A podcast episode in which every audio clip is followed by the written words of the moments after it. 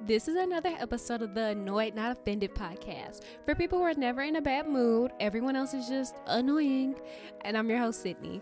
Let's dive into what's getting under our skin this week.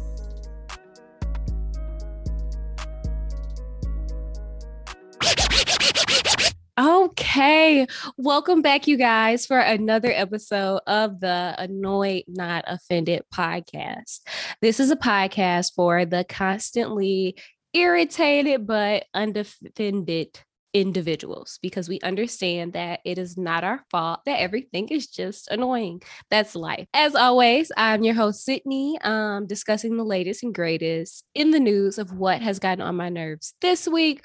My lovely co host, Kenny, is not here. She had some prior commitments, but she will be back nonetheless. Um, happy to say, new week, new guests chop it up for your girl. We keep it, we are keeping our word this year. And I am doing my best to reach out to people, to make new connections. So, as always, I am super duper excited for this week's episode since this is technically family that I'm bringing on. Like, I'm really excited. Um, I have Tatiana joining me. She is a writer, healer, doula, and most importantly, she is a mother. She is a mother. Um, and again, it's also kind of ironic that we are recording on International Women's Day. So, again, I am happy to have her chatting with me today to technically celebrate. Do you want to give a quick introduction? Hello. Hi, my name is Tatiana Guerrero. Um, yes, thank you for that beautiful intro um, I find myself in really tender spaces and intersections in people's life, um, from birth to death, um, from just you know those those big transitions, even like moving or um, just kind of sitting with some unaddressed things. So yeah, I that's all I got. Happy International Women's Day, but that's every yes. day. So hey, hey, good point. It is every day over here. So again, I am excited to be joined by Dee for an insightful conversation about what exactly is a doula and what services do they offer as well as why more people who are planning to be parents should look into it and even then outside of parenthood, how you guys touch on other um, parts of reproductive health, which I thought was super duper interesting. Y'all know I try to get in my little research bag. So I looked up some things, I read some statistics, I also watched a few YouTube videos. So I'm excited to discuss. But moving into the first segment of the show, we have fed up or up. So for any new listeners, this is the segment where you get to know me and my guests better. Because what better way to learn somebody than to know what gets under their skin, what has them fed up or fucked up? So I'll start off this week by saying that patience is key, but it ain't me. Um recently I've looked into human design and all that it entails. Um it doesn't differ drastically from astrology, but it's all interconnected. It has to do with logical systems and so forth. And it's really one of those tools that you should use for like self discovery, learning more about yourself, and just making sure that you are in tune with your thoughts, your feelings, your emotions. And again, it's similar to astrology. So my design type is generator, mm-hmm. meaning my aura is open and inclusive. And my purpose is to direct all my abundance of energy intentionally. But the gag is my strategy for living my best life is I have to wait to respond. I have to trust that life is coming to me and that all I need to do is know myself and be connected enough to put my best foot forward. And you know, that's a lot. That requires some patience because I am not a person that waits to respond if anything, I feel like I am always secretly plotting. If anything, I'm always like, okay, what's my next big step? What can I change here? What can I do differently? What are little bitty things that I can put in place? And this is telling me that no, Sydney, you need to do the complete opposite. My main premise is to relax and allow life to deliver all of my dreams to my door. But I I don't know. That sounds a lot like going with the flow. And y'all, that woo, I don't know how I feel about that. I don't think we none of us know what we feel about that. None of us know how to do that. That's why I'm like a patience really is a virtue because to wait to respond, that really requires you to just naturally allow those opportunities to meet you where you at. And that just causes too much anxiety for me. Like waiting. You know, I'm over here looking mine up now. So I'm like, I'm like, let me, what am I? It's really interesting because again, it talks about not so much your purpose in life, but how to go about fulfilling that purpose and how you can, I guess, work with the universe's energy, basically. That's what I see it as. Again, it's very interesting. Um, if anybody is intrigued, I would definitely suggest going to look it up because it talks about a lot of different things, even like your chakras and your sacral response, and even then different things that I guess are like triggers.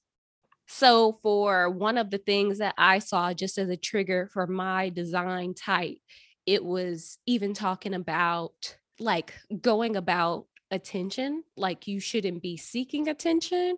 That's something that's going to be naturally drawn to you. So, if you're getting attention for one specific characteristic or something that you're doing, you should look more into why that's getting more attention as opposed to other areas of your life. And I was like, hmm, y'all might be on to something. But Tatiana, what would you say has you fed up this week? Girl, the world always got I'm always fed up with the world. Oh my God, it's so got out. ah! um yeah, I'm I'm like also knee deep into like what I am right now on human design. So let me let me let me get my life in, in order because I'm a projector and clearly I'm supposed to be waiting to write it. So like sis, here you are, the generator, just you know being patient and believing, and I gotta wait to get. you can be at least at the door. My ass is on the couch, like so. Um, so one of the things that got me fucked up, just like one of them. Okay, so I was, I'm a nerd, um, and especially in the craft, the, mm-hmm. the work that I do, um, I'm constantly like learning, and so, and a lot of that is being self-taught because I don't think I can afford to go to school ever again, um, and also. I am queen of certificates and I need to knock it off. So, um, but I'm always seeking information around like what the fuck is going on mm-hmm. when it comes to our bodies and our minds, right? Because I think that wellness is kind of like there's this there's this culture of wellness that's based off of aesthetic. And so it's like yeah. let's have the schedulers, let's get up, let's have our sage, let's have our incense, let's and in my experience, it's ugly. Oh, yeah. ugly. Wellness is ugly. And it's really a failing your way forward. It is creating systems and then finding yourself like, yeah, no, this don't work. Mm-hmm. Um, and also realizing you have to come to terms constantly that you have to be fluid and not um, you can't be necessarily systematic so in doing so i was reading um, of course, my ads. I was reading the National um, Medical Journal or the mm-hmm. US, National Library of, of, Medicine. I'm literally on the page right now. Um, and so it's a medical journal, and it talks about um, it was some research done, and they were te- they were looking at telomeres, and telomeres are um, all right. I'm not gonna get too nerdy, but basically, basically, what they were looking at, um, they were looking at the length of telomeres because they were looking at Black women and their experience with stress and our biological aging. Well, in that, when I was reading and when I had to put the shit down because I was like, I cannot, um, so in the hypotheses, they were like, we hypothesize that Black women are aging at a higher rate compared to white women due to subjective and objective stressors. meaning due to socioeconomic stress and then the stress that comes of that. Yes. And so things that we can control, things that we cannot control. So in that, right, right. So in that, they looked at ages between 49 and 55.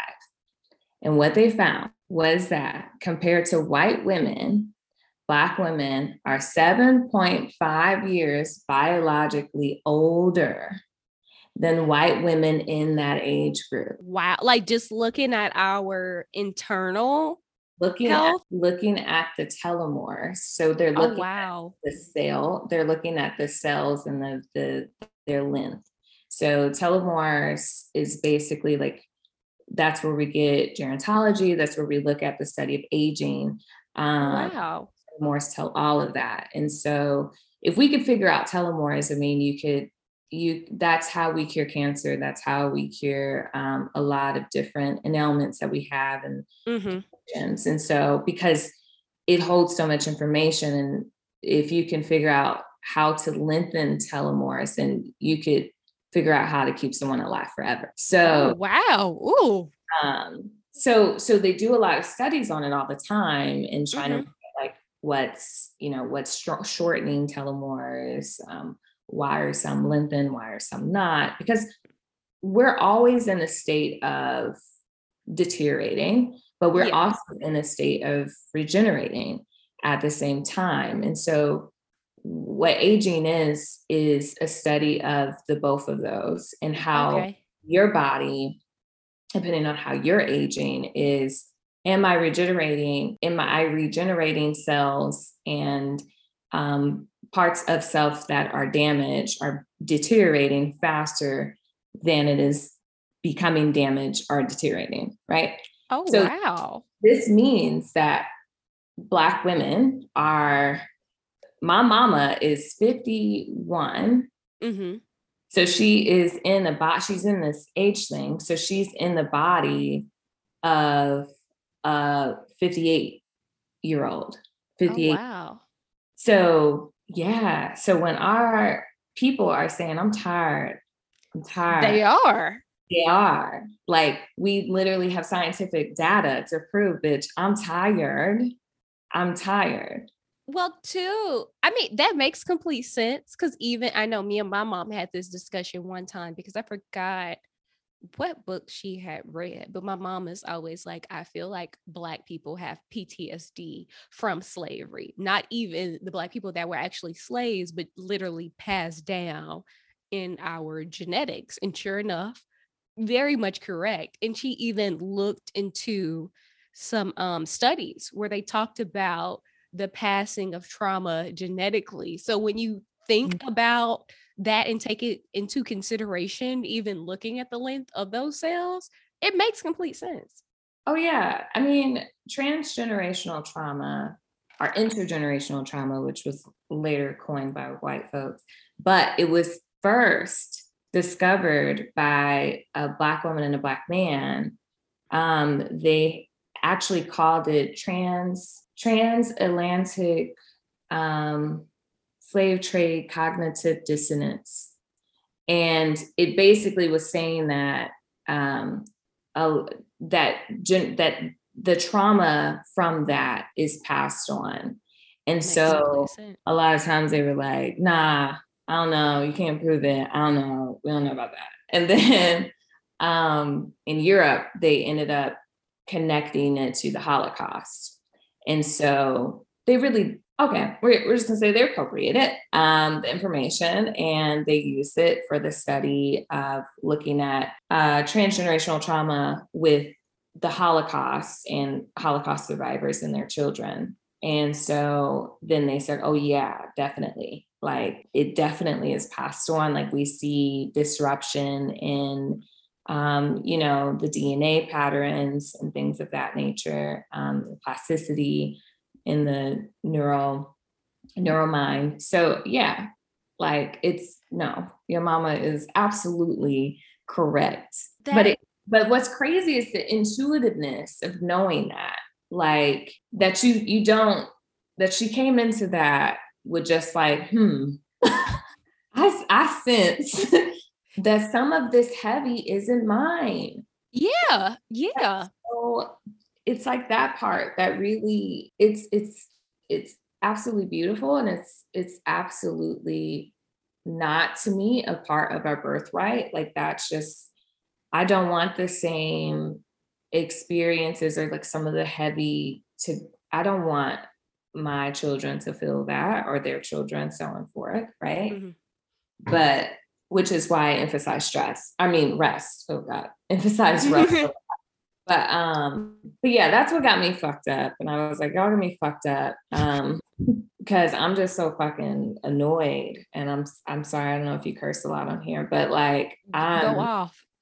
I'm over it. Like, and then we we're gaslit when we say, like, you know, hey, um, you know, uh the, there's there's issues here and mm-hmm. um yeah so it, it's really frustrating. So i mean black black we look good. The crazy thing is is like again it goes back to the aesthetic thing.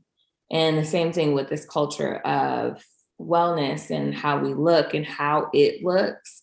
And um, we kind of are like in really muddy waters because black women are absolutely beautiful. And my mom looks like she's fucking 20 so um she's like a day over like I, I don't even know she she looks very young and I feel that way about mostly pretty much every person of color that I've met, you know. Um, but what this shows is like, yes, sis, you look like you're 20 something, but you're you're in a body of yes. a 60 year old, right? Because yeah, you're carrying that stress and that trauma, and it's literally becoming ingrained in your cells to the point that they're aging because they're like, I don't know what to do under this pressure. I'm, I'm out. Like I can't. That is crazy. But you know what though? I feel like this is the perfect segue, even into the main segment and the main topic, how we are talking about doulas, pregnancy, birth, and overall raising a good human. Hmm. And mm. I thought it was really interesting when I was looking into doulas and even our conversations in the past that I kind of thought back to how doulas provide emotional support for all reproductive experiences, such as miscarriages, abortions, stillbirths, and more. Mm. And even there, when I was just looking into birth and the reproductive health of Black women, we we experience so much trauma in that realm in something that is supposed to be light and fluffy and and just all around that's more of like oh my god like you know when you just think about birth you think about the cutesy part your baby being happy and healthy and you being like oh my god like motherhood but it's so much more to it now interestingly enough um i believe i got this from the New York Times, they showed that in 2013, around 6% of American mothers actually used a doula. And that between 2011 and 2012, it went up like another three or 4%. And even now, they're looking to expand coverage of doulas under Medicaid and other programs to help with like maternal mortality, which I thought was very yeah. interesting. I hadn't heard of anything like that. Yeah. And I mean, and part of like the issue is that we keep using medical terms. And so, like, most people are like, what is mortality? Not not that has nothing to do with your intellect that's mm-hmm. just everything to do with like just processing of information and that's just like a big ass word when really it means death it means mm-hmm. dying right and so um, i also feel like it's if we kind of stop using some of that terminology and and just said it for what it was um, a lot of people wouldn't feel as if I'm like, why am I just not hearing about this? Or like, what does this mean? Because these words are kind of always floating, but like, mm-hmm. you know, it's just like, wait a minute, Black women are dying. right? Mm-hmm. I think that there is a big push, especially for Black doulas and midwives and just birth workers in this space, to say that exactly is um, Black women are dying, or like, you know, due to um, all of these different systems um, that are inherently not built for anyone non-white mm-hmm. um, and non-male because mm-hmm. the real like white women are also going through a lot of shit like it's it's it's shit to be it's just shit yeah um at the bones of it it's just it's not a good foundation. The foundation of like um, OBGYNs comes from harm of, of women and of these bodies, and especially Black women, of course. The kidnapping and harm and murder and torture. I mean, it's mm-hmm. awful. So, of course, we're gonna to me whenever kind of like in, in any relationship right like how you come into that relationship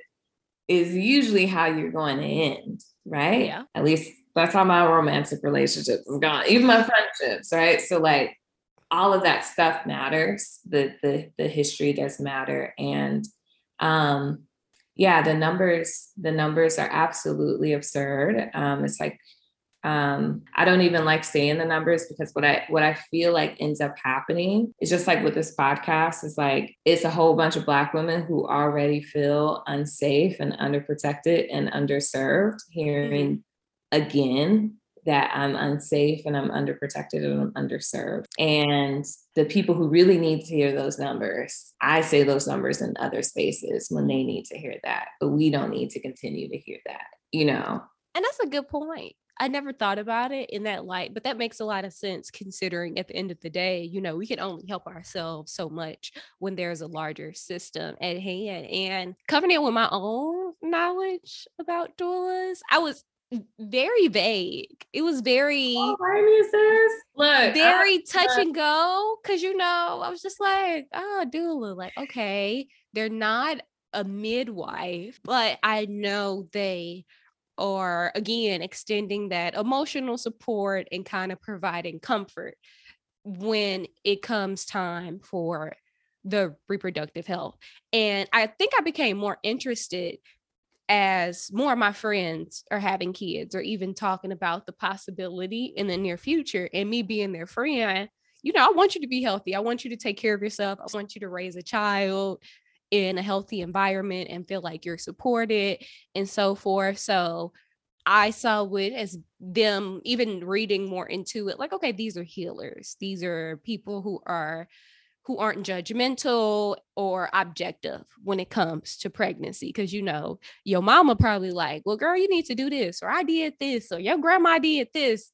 It's not that person. This is somebody who's coming in because they've had training, they understand how to bring calmness.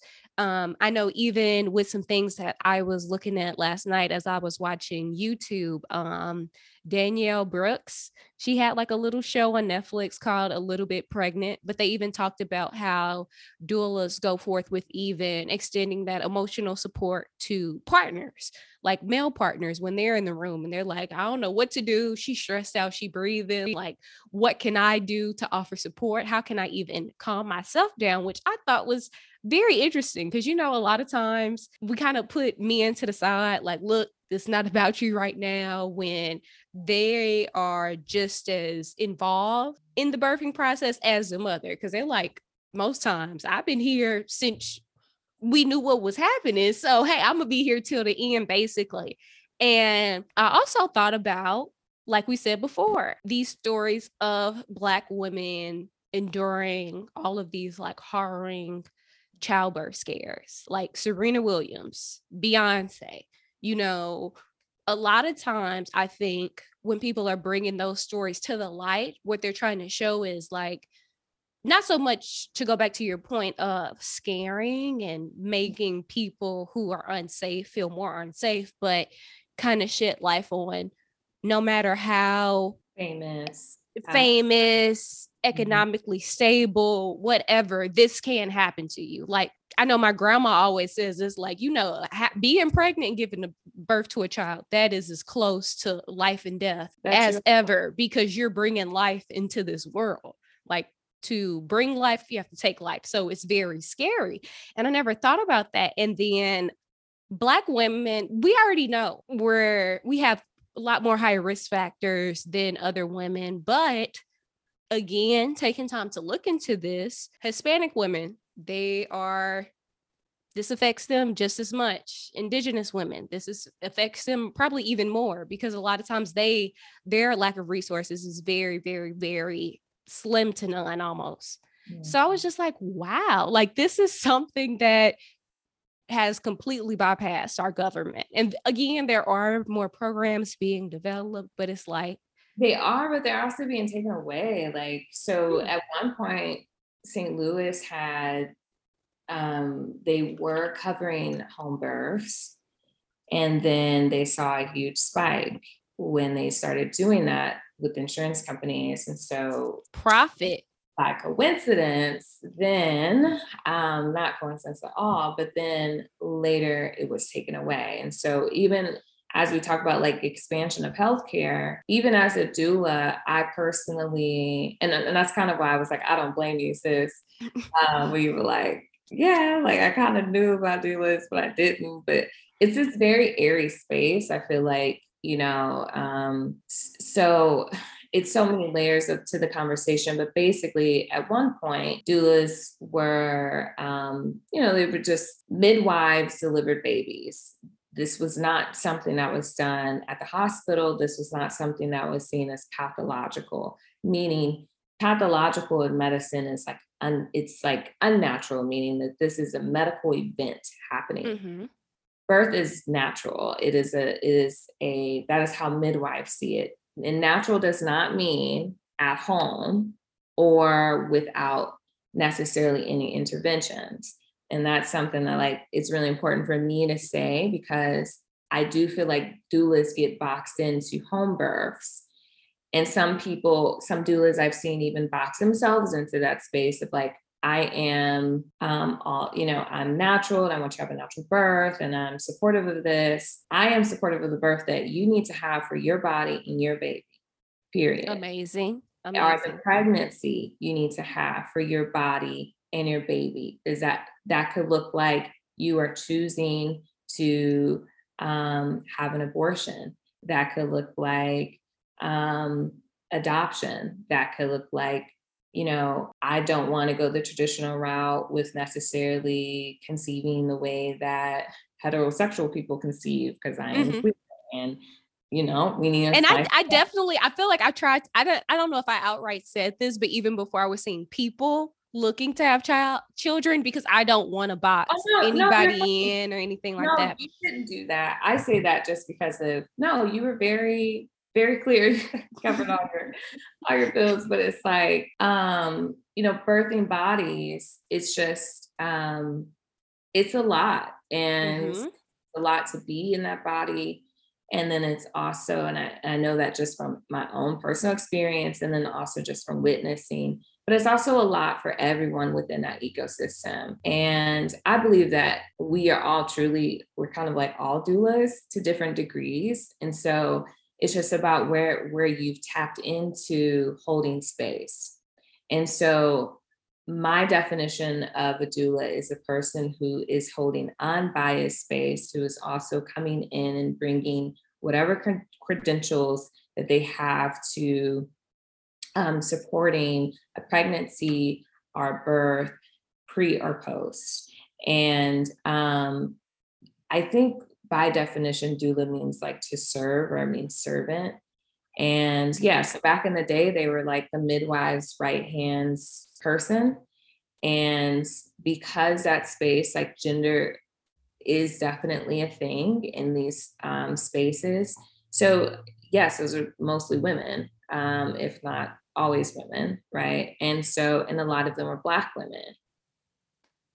So, um, Black women have a legacy of just being um, all the things the teacher, the doctor, the, the, the, just the therapist, the healer, like all this, all the things. And so I think midwifery kind of brings all those parts. A lot of midwives will be like skilled in apothecary, so they know what herbs to give you. Um, of course, health and science. So all of that stuff, they were they were professionals, and then they started to to it started to become a very attractive thing because they saw money in mm-hmm. um, in this entire reproductive process and especially birth. And so then you have like OBGs come in and and then they make it completely illegal for midwives to practice. And that still is a thing till today. So even in St. Louis, we have one Black midwife, which is true, um, who's also going, she's renamed herself and um, she's gone under initiation um, for um, in a spiritual practice that she practices. And so, but she has Jamaa's birth village. And that is like one of the only birth birthing centers black owned. Oh, there's oh, wow. like there's less than 10 in America. Believable. So right. None of this is like surprising. It's disgusting, not surprising. It's disturbing, not surprising. But um even with that, I mean it's it's still a very um still a very like uncomfortable and I think a very challenging space to be in for midwives and doulas. Like we saw a lot of changes during COVID where it was like, this is how much you know. Mm-hmm. This is when you know somebody fuck with you or they don't fuck with you, right? So here we are in, in an entire pandemic, and you had birthing people birthing by themselves with no type of support, not their partner, not their doula. They said, we don't, the only staff that's going to be here is medical staff. So that goes to show you that at the end of the day, midwifery and doulaship are in a totally different boat.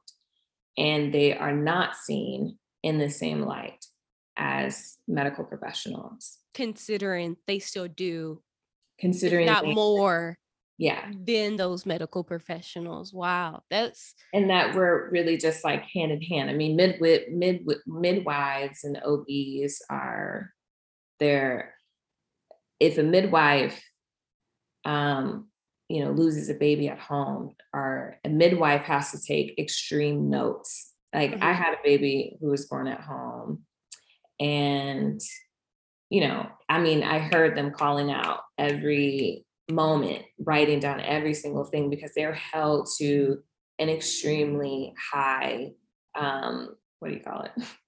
Standard? Standard thank you. I think yeah they have extremely high standard. And so um yeah like i do wish that the space when it comes to doulas um i do wish that there was more doulas who who do serve more unbiasedly and do mm-hmm. talk about different ends of holding space because like I found myself holding more space for abortions and miscarriages and also postpartum than I have in birth. I've been, I've witnessed like 30 births and I've done double on both sides. So, you know, that I, I'm I'm a huge support of just um, us opening up this space more. And if the one thing that breaks my heart and the one thing that I get the most is someone saying, I have a friend, but she's going to have a C section. So I was going to actually be a doula, but I don't know, she's having a C section. I don't know if you support those. And I'm like, Ugh. it's not, it's not no one's fault, but it's like, the the way that they center doulas and they kind of put it it's like they try to pitch you guys against medical professionals like oh you have to go either or you cannot yeah.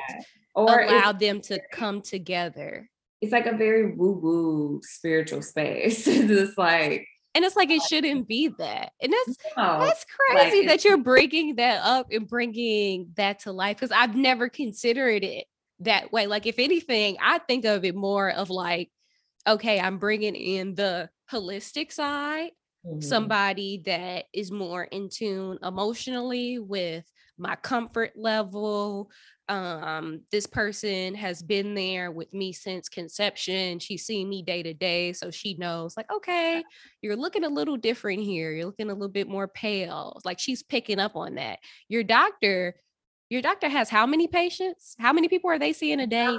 yes your doctor can be more your doctor can be personable, but still just thinking about the magnitude of clients they're seeing compared to a doula who may only be with maybe three or four moms at a time compared to like we said before a doctor who's seeing 15 20 patients a day like 10 15 minutes.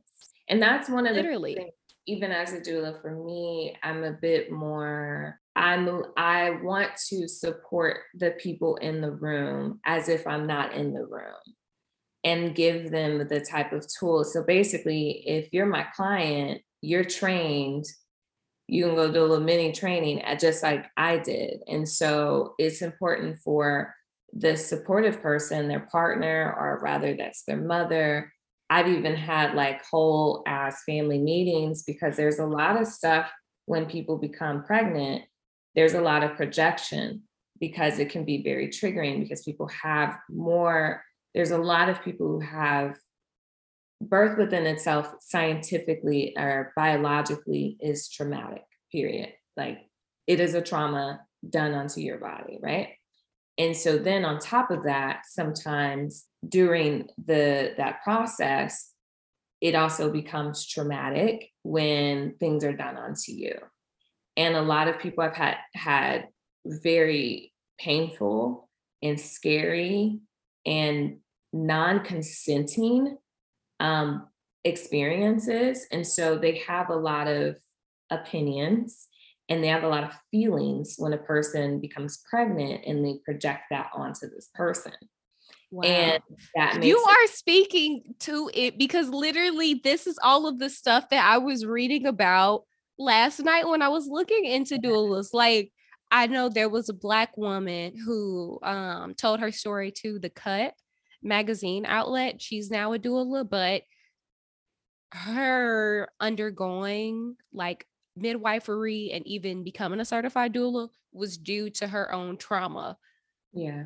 Of giving birth and being forced to have a cesarean section and not knowing what else to do, nobody else being there, one being worried for her own life and being worried for the life of her child. And even how she talked about doctors approaching the situation not to say like again doctors cannot be comforting and supportive but if they're put into those high stress situations they're going to be thinking about themselves too. I don't want anything to happen to her because this is going to fall back on me.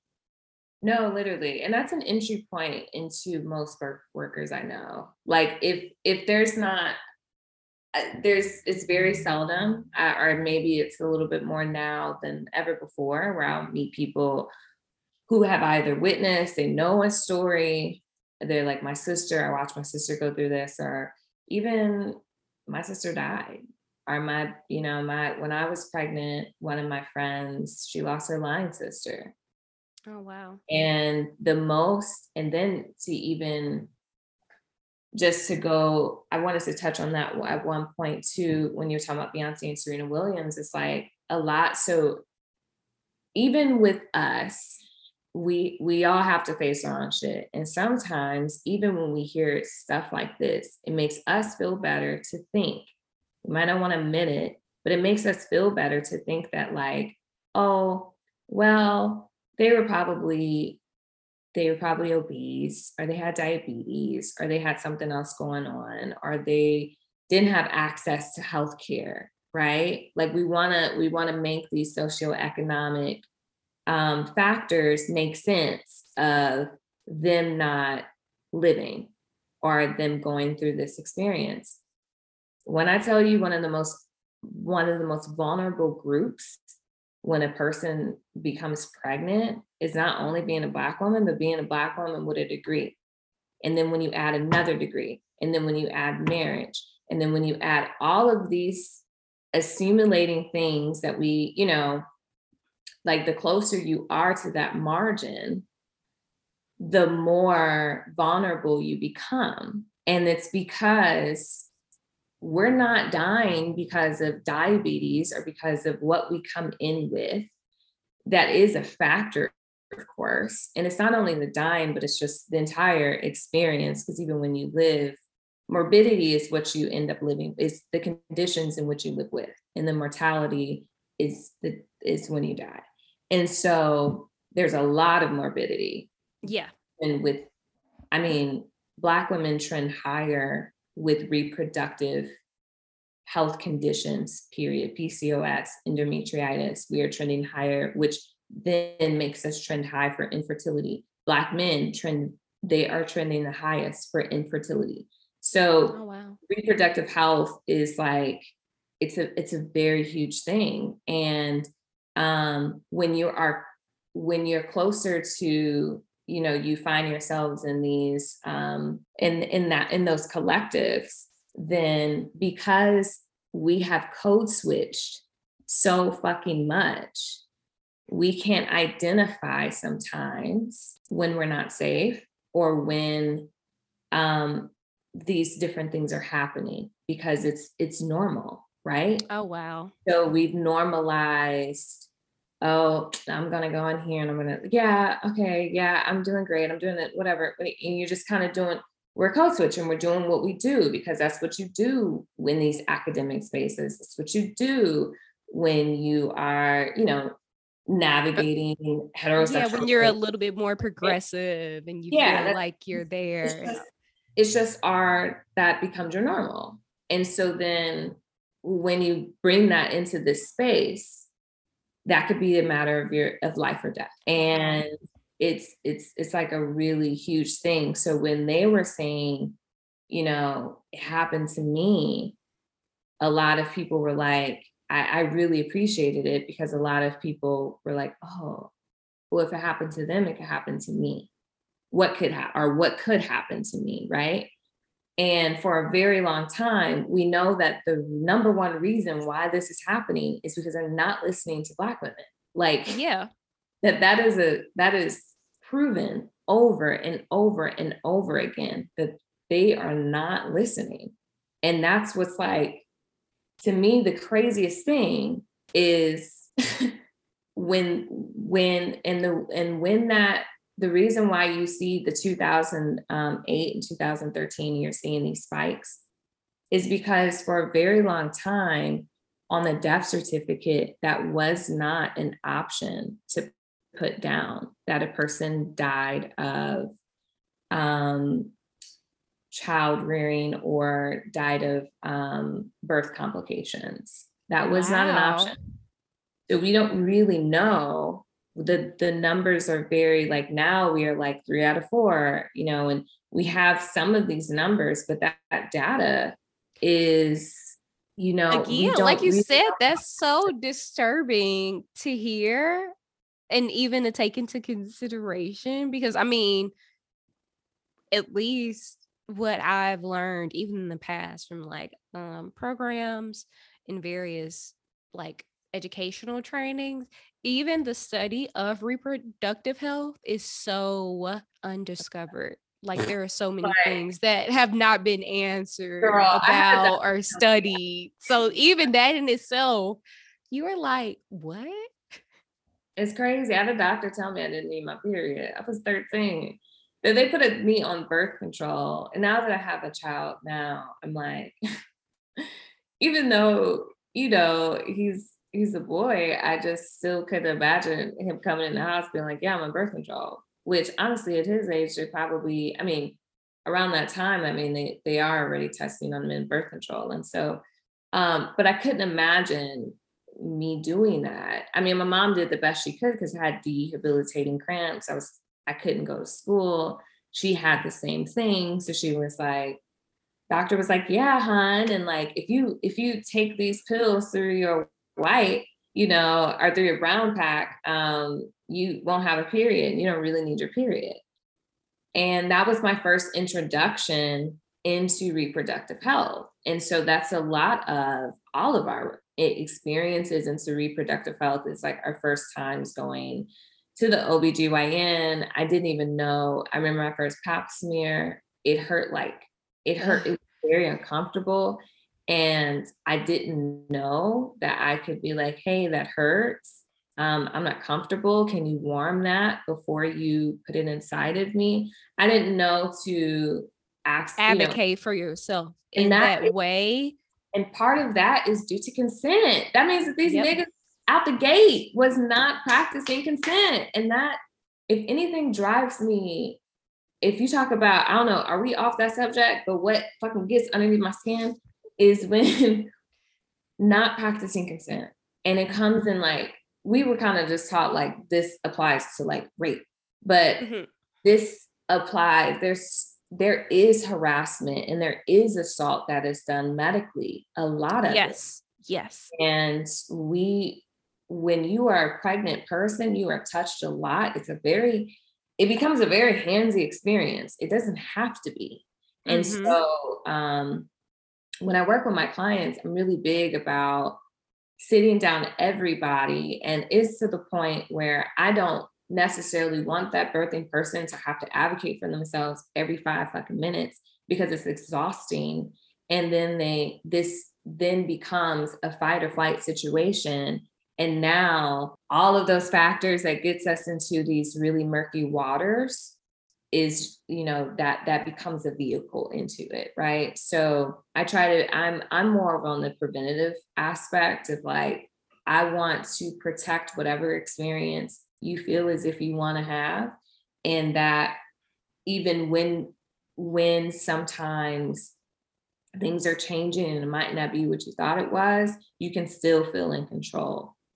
And you can still feel you can still feel empowered when you're making these decisions and it is extremely important for their partner or their support people even mm-hmm. their stuff to be like hey don't touch her like that or she she asked for no cervical exams or um and sometimes it's not like fighting it's it's literally like i give flowers or i'll bring a card if i have a birthing person in the hospital to the nursing staff and be like, hey, I'm Tatiana, and this, this is from the family. We're looking forward to who's the nurse on set, you know, who's the nurse on charge, how long were you here for, blank, blank, blank. Like, I believe, you want to build a relationship with yes, these people. So I need to remind them. I don't necessarily want my client doing all this, but I will do it and I do do it out the kindness of my heart, but I also have sometimes even them, they're in this very like worker bee type yeah.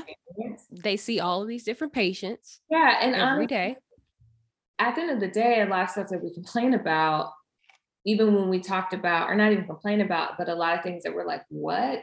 Um, a lot of doctors have not seen a natural vaginal birth in their experience. And some of them have been experience for over 20, 30 years. Now, one thing that they brought up um, in a lot of the data and like even interviews that they had done with doulas as well as women who have been midwives, um, they talked a lot about how with cesarean sections, the reason why they're usually doctors go tos is because they know at that point in time that's what they can make happen then. Mm-hmm. This is what can happen on schedule.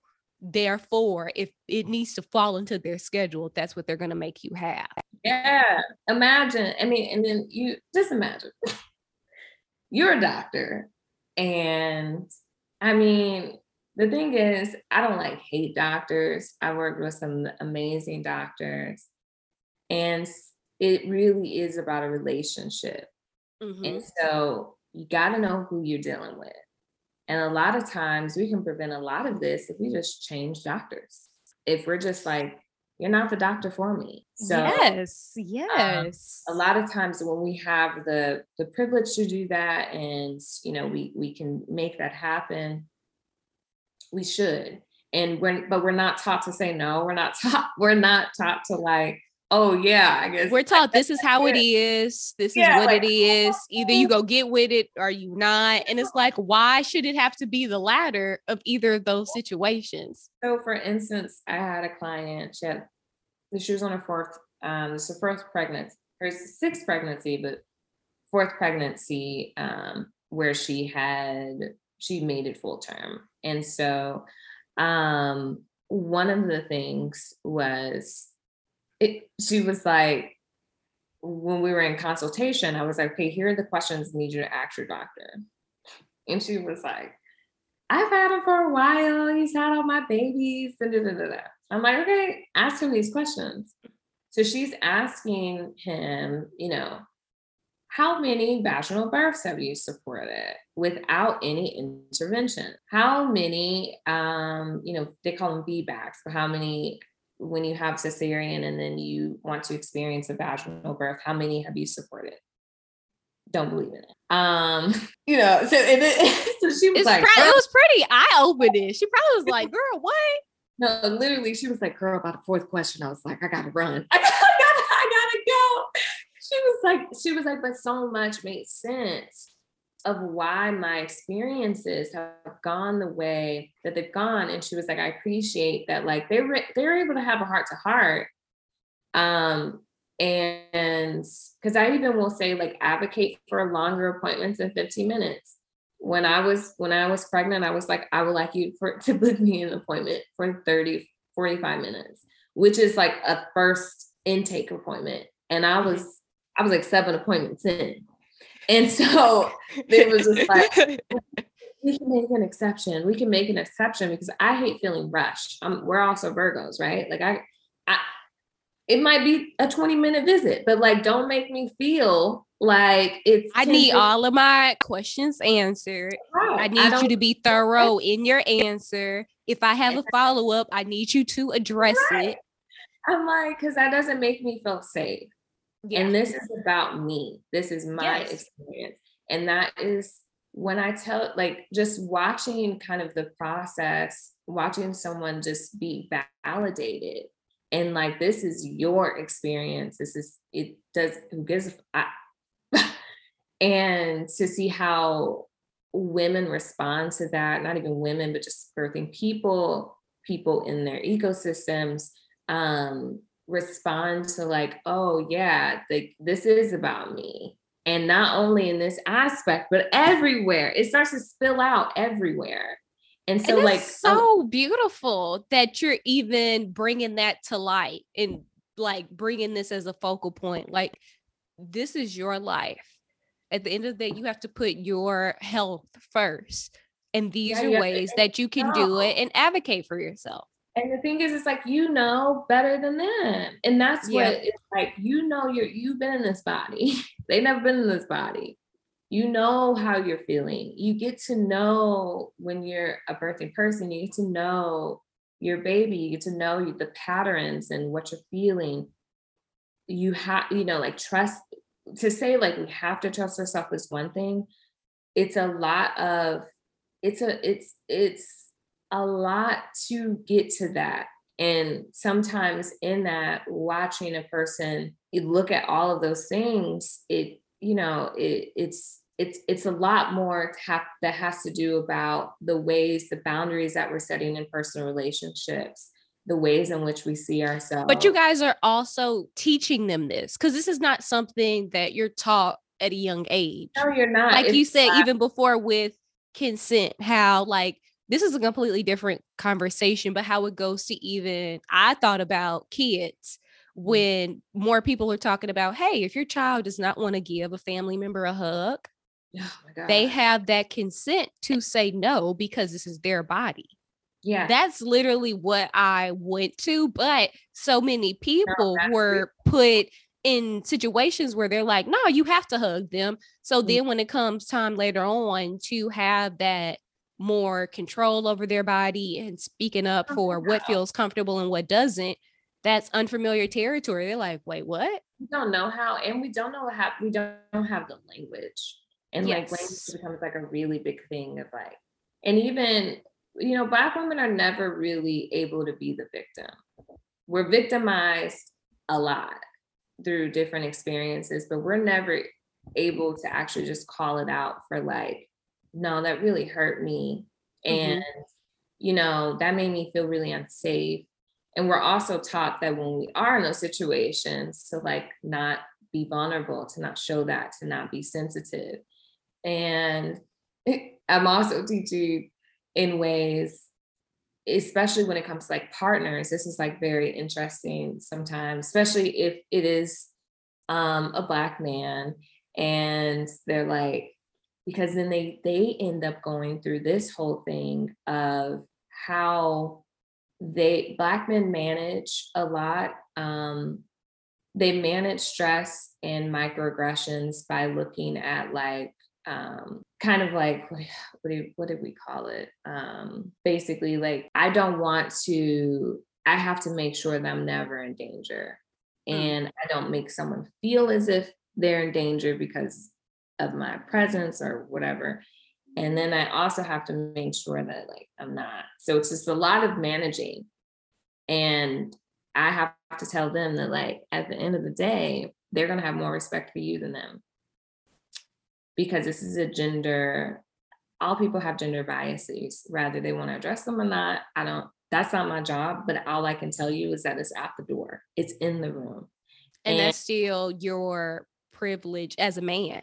Yes. And at the end of the day, all of the time, risk management. That's the word, risk management. That happened to me. Me and me and me and my partner, me and Kirsten boy, when I tell you was in the car, the, I was like, it's, I was like, you don't say something, you know, like it was just, it was just a lot. And I was like, I don't feel like you understand what I'm like me and what I'm going through in my experience. Like, get it, but you don't. It's like you're on the outside looking in. And a lot of people feel that way a lot in relationships when it comes to like when we talk about the the racial differences, like with our racial experience, um, our gender, and then also to add gender, we feel like you know you get it, but you don't get it. You know what I mean? And so um, to watch couples be able to, rather not even couples, but just like birthing parents, um, to watch them heal this this relationship that they have with their own selves and when it comes to this regard, but then each other is like absolutely beautiful. Um, sometimes the road to that is hard and it's painful because we all have to sit with some shit, right? But like um to see a person be able to say, to not feel as if I have to fight my way to protect myself, I have to fight my way to feel to to to um, to protect this birthing person or to support them, that I can actually just feel really confident in what I know and how I love them and how we're communicating. I mean, it, it truly is a holistic experience. Um, and yeah so I, I i that's how i hold space all doulas have different type of programs and how they how they hold space um but i'm more like i need you i need you to be to to to be in the room and to feel as if you don't need nobody that mm-hmm. you got this right mm-hmm. um and then if i'm there it's just an added benefit so wow. you know it's just like that it's really important to me and i'm starting to move on to more like workshops and doing it for because like i said i think we're all doulas i think that like you're you doula yourself every month you know you know get yourself your little things and you know what i mean and it's like communal care is so important and mm-hmm. i really mm-hmm. want to i would really love to live in a world to where we didn't have to take care of ourselves so much mm-hmm. um because it could be a lot you're one person. You are one person. Self-care is truly a myth. Like it does not exist. You can you can have resources to then be able to have access to people for people to care for you. So like if I have resources, I can have, have a chiropractic and a massage therapist and things of that nature. Can you massage your own back? I mean, yeah, kinda, but like, should you? and we have a very like ableist ableist it, like society and it's just like just because you can doesn't mean you should and we're caring for ourselves or we're kind of like prioritizing self-care when we should i believe be looking at our ecosystem and asking our ecosystem to care for us and to tell them how to. And so i try to create that when i come into doulaship um, with a family and this is all all of us are doulas at that time. Like we're mm-hmm. all we're all in this together. We're all gonna be able to navigate this um because you shouldn't just have to have one person there because this is a lifetime thing. This isn't just like a a one time you know experience isn't it? The first time that this person should have this soft fluffy fragile sensitive tender experience. Yeah. We sh- we should be able to be fragile and to, and to have soft spaces and, and to, to, have human experiences because that's that's what we're here for. It it shouldn't be anything less anything more. Now one thing that i wanted to ask you i feel like you you touch i had these questions but girl you didn't went through every no you have literally hit on everything and i'm just like okay this is amazing but one last thing that i wanted to ask what what do you think anybody who do, who does not have children mm-hmm. should know before giving birth or even have a partner that is planning to give birth like what would you, what advice it's a really good question. I think i think to know that you have been pregnant before and that you have already birthed and so holding space for those times in which you've become pregnant, rather with an idea, with a dream, with the uncomfortable feeling where you kind of was like, I held this thing and with me and it showed up everywhere and I nurtured it and I cared for it. Um, I thought about it. I made space for it, right? and we do that rather we want a new job or we are looking to that relationship or even like in therapy it's like i'm gonna work on this one thing and so we be kind of become we we conceive this thing and then we carry it and we do all the stuff and then we birth it and so when you can look at all the things that it took in those times in your life the people who helped nurture that. Um, the times where you felt defeated are the times where you got a little, um, you know, where you became fearful or wanted to give up, but you didn't. Um, all of that, the, the whole experience, how your communication style was, like what was your love language during that time? And then also to look at, um, well, okay, so let me finish that thought. So look at that and and truly sit with that because mm-hmm.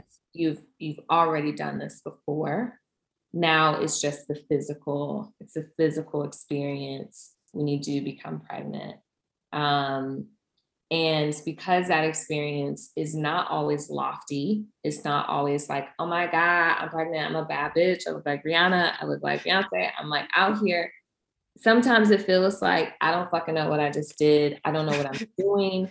How am I going to do this? I feel like shit. I can't do what I thought I could do. I don't have mm-hmm. energy. I'm taking 5,000 naps and I feel so much shame every time I do it. Um, all of that, it's a very, like you said, it's a very human experience and you have to treat it as such. And so then, um, damn, forgot what I was going to say after that. so I was pregnant, pregnant before you before. Oh, and then also how you care for yourself um, when you are experiencing menstruation. So menstruation is always happening, but when you're experiencing, you know, your period. And so how do you like to be cared for? What things do you, what sensations do you feel? Um, Maybe I'd be wanting to be left alone.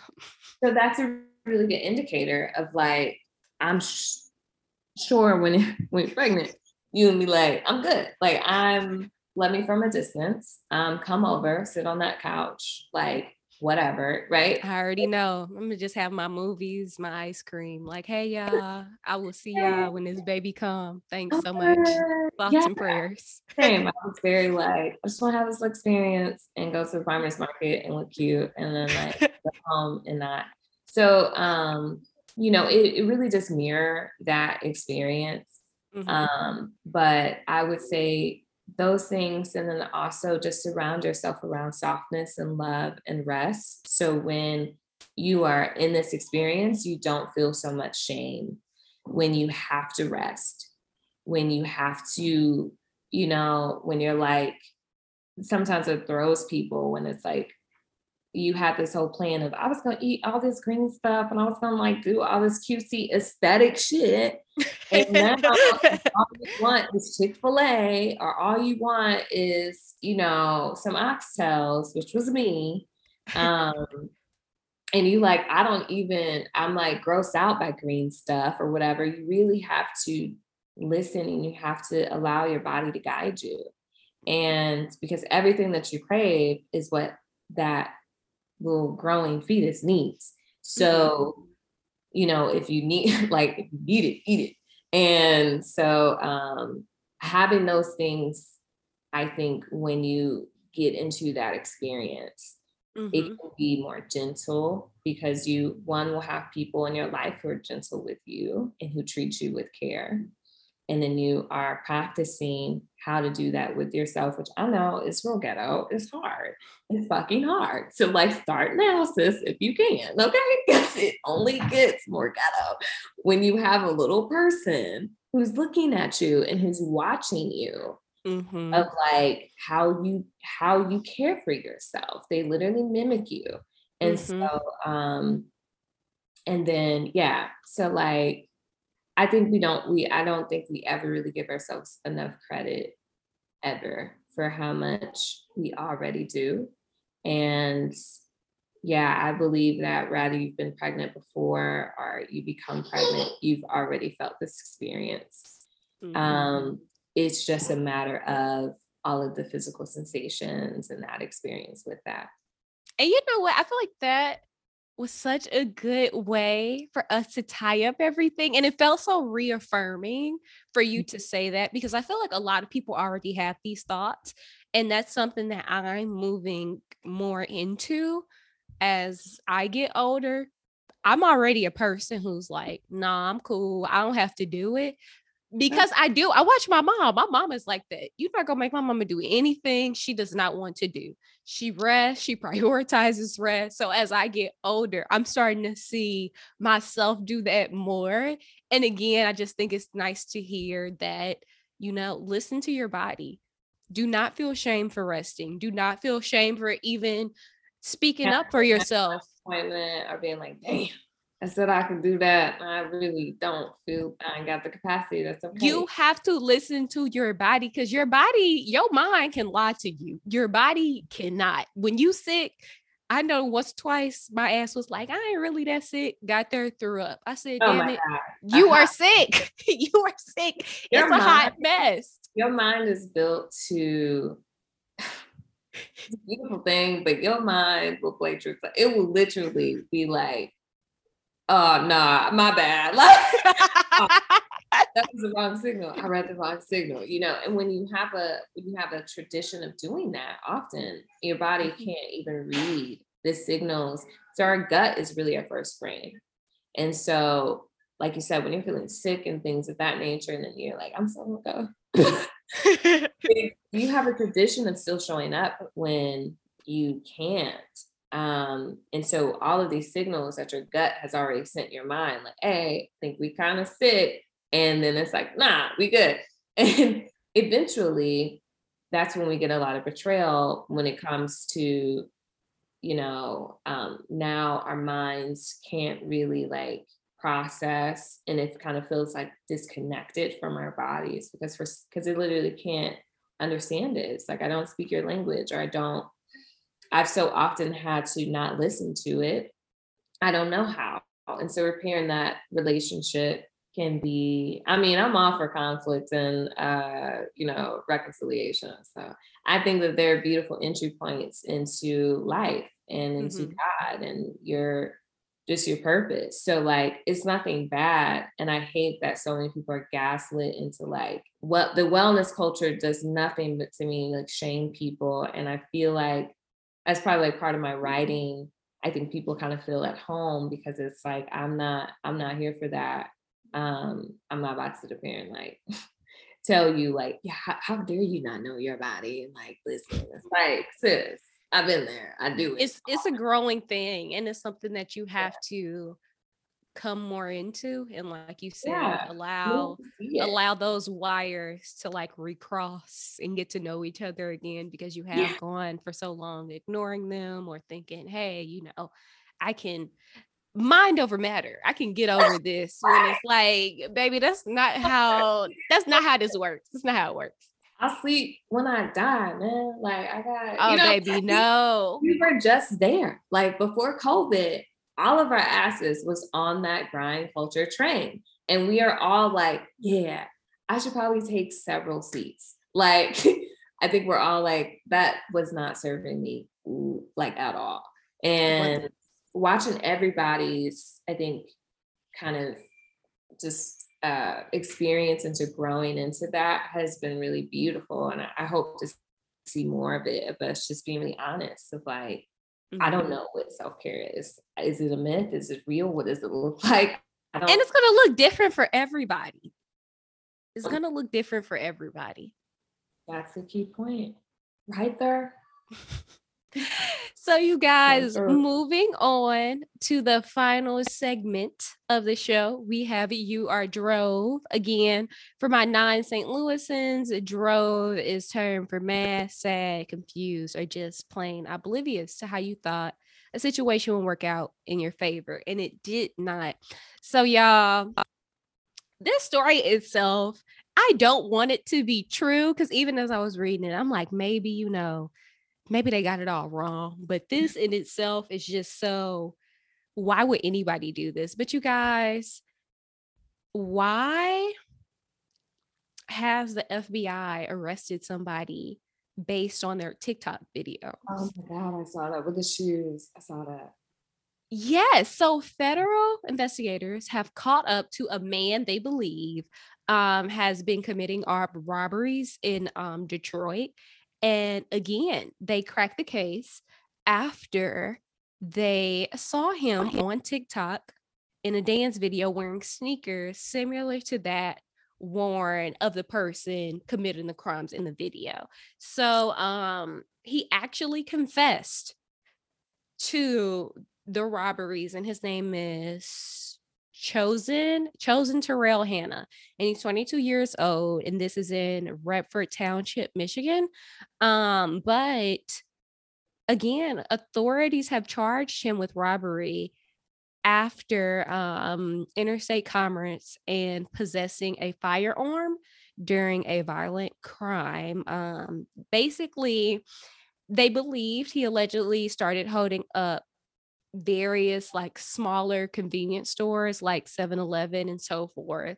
And they kind of noticed the assailant would wear things that were like black pants, black hoodies, but there would always be this peak of like brightly colored hair and so forth, and even brightly colored shoes. And sure the hell enough, um, after wearing this outfit while committing crimes repeatedly, they traced it back to his TikTok account, which is his actual real name, Chosen World.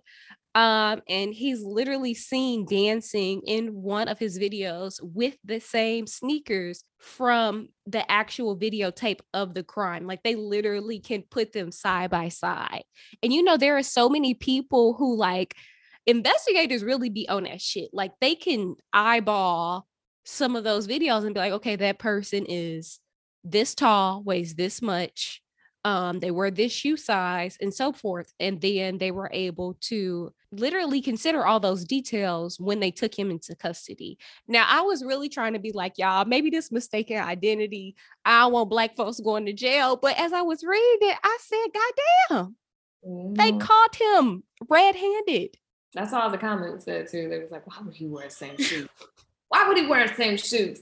And I mean, he was getting in that dance video too. He was getting it. I was, I thought it was a new thing. I was honestly, I ain't gonna lie, I was kind of trying to learn it. So, um, and then I read the caption and I was like, oh no, I shouldn't. Uh, it's so crazy though because you would think like, okay, maybe a person would take this into consideration, but it just goes to show, um, a lot of times that's not how it works. More so, people just act on like, hey, I got to do what needs to be done. And then later on down the line, they're just having a ball. I mean, how do you feel about I, me and Kirsten had that conversation too because I read it. Mm-hmm. I was like, that's such an invasion of privacy, low key, even though it's not. And I was okay. It's not, of course, it's TikTok, it's not private, but um, the policing of Black people again. And I'm just like, I mean, I'm so sorry. Like, yes, robbing a convenience store is a, a, a violent act. Um, mm-hmm. However, there are people doing egregious, egregious things. And I'm like, I don't know how Putin is over here doing Putin. And then y'all are like, yeah, we're going to do a raid on somebody who's wearing some Nikes because they held up a convenience store, which he probably, the thing is, like, convenience stores don't be having a whole bunch of booth money. So, like, when you really look at like, so y'all, y'all like this is what you're choosing to use my taxpayer dollars on. All this money, all this energy. Like, imagine me coming home, like, yeah, we got him. I knew it. We got him. Like, if you don't sit your ass down somewhere and go do your job, like, go actually solve some shit. Like, what is happening? Like that. I, I just, I was just like, I mean, they're just obsessed with like policing, you know, and he looks so damn joyous in that damn video. But it's just like, you know, I, I, believe that there's always a story behind, of course, when people are doing, especially stuff like that, like convenience stores and things like that. A lot of times it's like a socioeconomic situation and we get into, you know, their life story and like, oh yeah, bet got why you did that. You know what I mean? Or like why you felt yeah, I, am sure it's more to it just in terms of why he was even brought to that point to commit those robberies. But like mm. you said, why is this a focal point? Of I guess because you know this is something that's and I guess you know this is something that's more of like a media bite. More people are yeah. going to jump to a story like this as opposed to more of those hard hitting news segments just because it's like, wait, what the hell? Like again, no. when I saw this, I had to go back. I'm like, oh, I, I, got into the whole thing. I spent 10 minutes of my life learning about chosen, and I should not have. I had other stuff I needed to be doing. Okay. You know what? Well, guess all I can say is y'all don't let that be you. If yeah. you are going to commit any crimes, keep it off of social media. There should not be any tangible evidence on the internet because we all know once it's on the internet, it technically lives forever. You don't know who has recorded it, who's did a screenshot of it. You don't know where it lives now. So for you to do anything that you know can be used in a court of law down the line, I suggest you think about it later on. It's pretty intense. It's pretty intense. It's, it is intense. I mean, the, this, the the policing is like crazy. I I don't know. Like there's a lot of surveillance um surveillance seen on these platforms, and they're getting so much data that I don't even like. Half the time I'm like, I, like I had a cute little video of me and Kai today, and we let him use knives because if I keep trying to tell him, don't touch it, don't touch it, don't Right. So like we teach him what a knife is and how to actually use it on. So he was helping me cut vegetables. I was like, oh, I'm gonna post this because like it's cute. And I was like, no, I'm not because my child has a knife in his hand. And I, I know that it's really cute. I know what I'm doing. I know what my intentions are. But I don't need the world seeing that and saying, oh my God, that is because we saw, I mean, we there's some crazy there's just crazy shit that happens and people are like black folks are surveillance to a, a very high degree so yes. we probably all got a file up there hey hey you really do have to i mean even now as an adult i'm like hmm do i want to post this or not? Like, i gotta ask myself this probably not. Probably not. Because again like you said already there is a high level of scrutiny for black people already. The amount of surveillance that is put upon us is frightening and it's like i just don't want to add to that equation but yeah that was it for this week's episode but I enjoyed it. I feel like this was such a great conversation. It was eye opening for me how we touched on so many different areas of midwifery and even you talking from like a local standpoint here in St. Louis St. Louis to more of like the national scale which was things that I hadn't taken into consideration but again I am so happy that you were here to share that with us and even speak to that and um, using your platform wisely and even going back to what you said before look i am here to give people the experience that they need and that they want and that they feel is best for them. I can't dictate anything else of their life and I will not, which I think is beautiful. I think more people need to do that and take that into consideration. Um, but D, I know you got a few things coming up.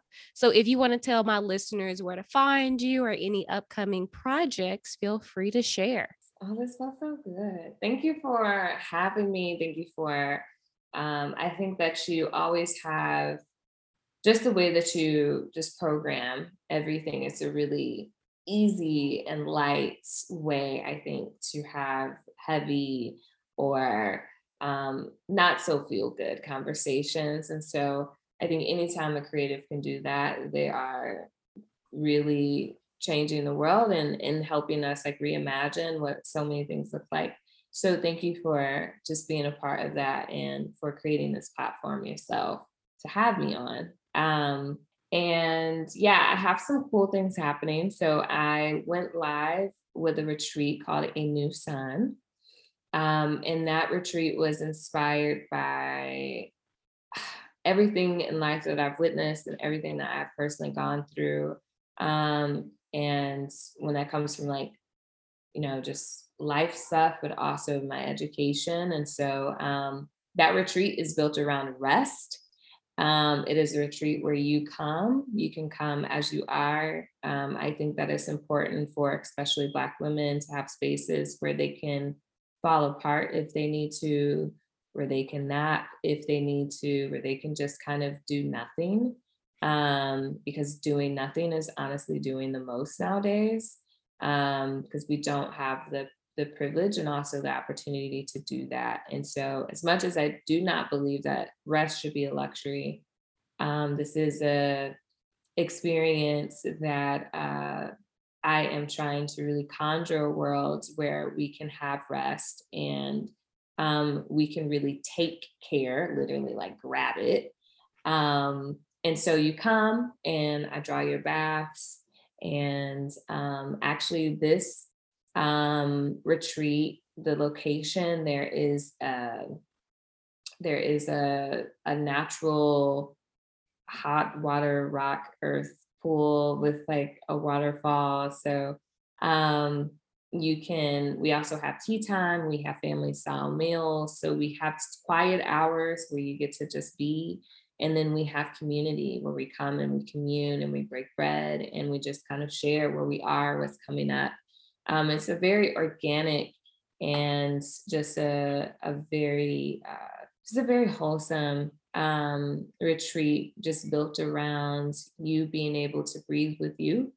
And from the quote, Octavia Butler, there's nothing new under the sun, but there are new suns. Um, so that perhaps you can find your new sun, whatever that is, whatever that looks like. Um, I think that a lot of times we find ourselves like in a Solange song, like we're trying to sleep it away, we're trying to drink it away, we're trying to this away. And we we are, we're doing so much, we're doing a really good fucking job caring for ourselves and being there. And we're doing all the things.